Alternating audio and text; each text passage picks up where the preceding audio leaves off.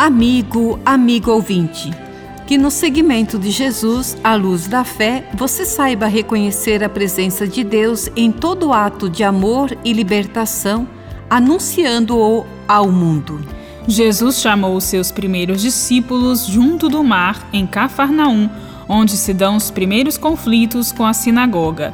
Agora, conforme o Evangelho de Marcos, capítulo 3, versículos de 13 a 19, ele sobe à montanha para consolidar o seu discipulado.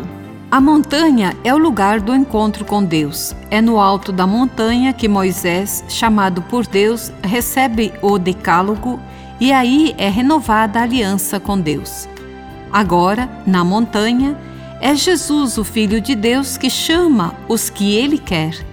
Escolhe os doze para incorporá-los à sua missão Jesus os chama para que ficassem com ele, para enviá-los a pregar, seguindo Jesus na sua missão e no seu destino.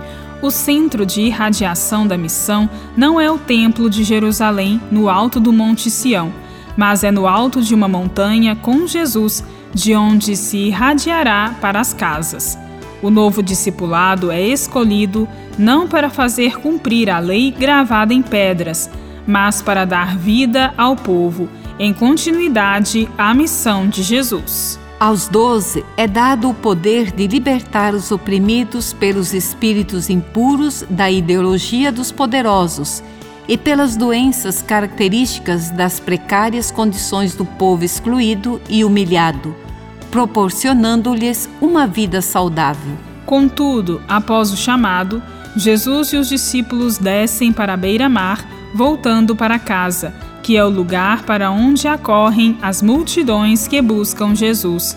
Jesus acolhe os pobres e excluídos em defesa de sua dignidade e de seus direitos, promovendo sua vida. Os discípulos são chamados a viver o amor. Como Jesus, vão ao encontro dos pobres e excluídos os aprisionados e oprimidos por uma sociedade opressora alcançarão a liberdade, e aqueles que foram relegados à cegueira da ignorância passarão a ver.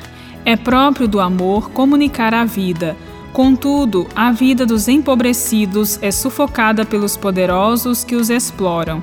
O amor nos impulsiona à ação libertadora de toda e qualquer opressão favorecendo a comunhão de vida plena para todos.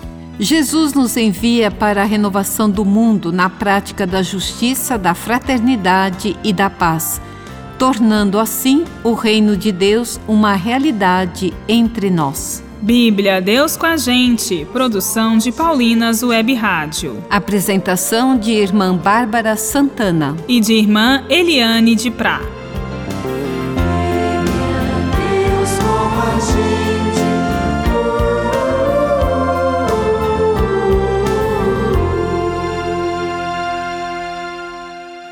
Você acabou de ouvir o programa Bíblia Deus com a Gente. Um oferecimento de Paulinas, a comunicação a serviço da vida. Olá, aqui é Andréia Zanardi do grupo Cantores de Deus. E juntamente com o Renato Palão, irmã Bárbara Santana e frater Fabrício Oliveira, convido você a ouvir o novo volume do Cantando os Evangelhos do Tempo Comum B. Jesus